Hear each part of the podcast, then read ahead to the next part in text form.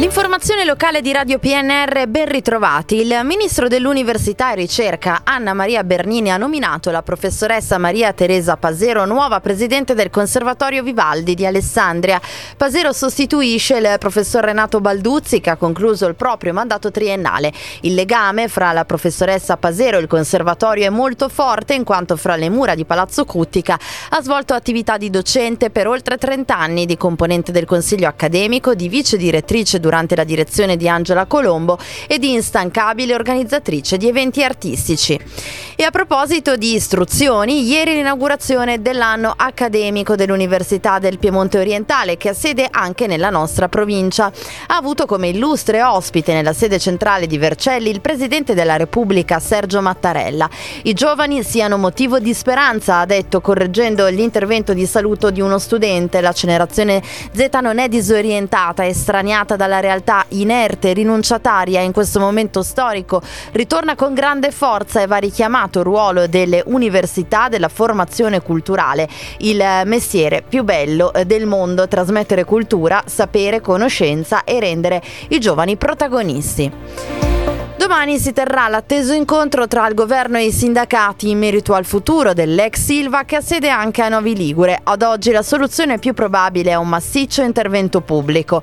Pare infatti sia saltata la trattativa per una separazione consensuale tra governo e ArcelorMittal. In tal caso l'unica via sarebbe l'amministrazione straordinaria e infatti ieri sera il governo ha approvato un decreto legge per rafforzare alcune misure a tutela della continuità produttiva e occupazionale delle aziende in crisi in amministrazione straordinaria. Per la cronaca giudiziaria, la Green Wolf, società capofila del raggruppamento di imprese aggiudicatario del progetto Smart City, ha deciso di rivolgersi al TAR dopo la decisione del gruppo AMAG di procedere alla revoca in autotutela del progetto sull'illuminazione sulla raccolta rifiuti di Alessandria. Il dietrofront da parte della Multiutility Alessandrina segue una comunicazione dell'autorità garante della concorrenza e del mercato.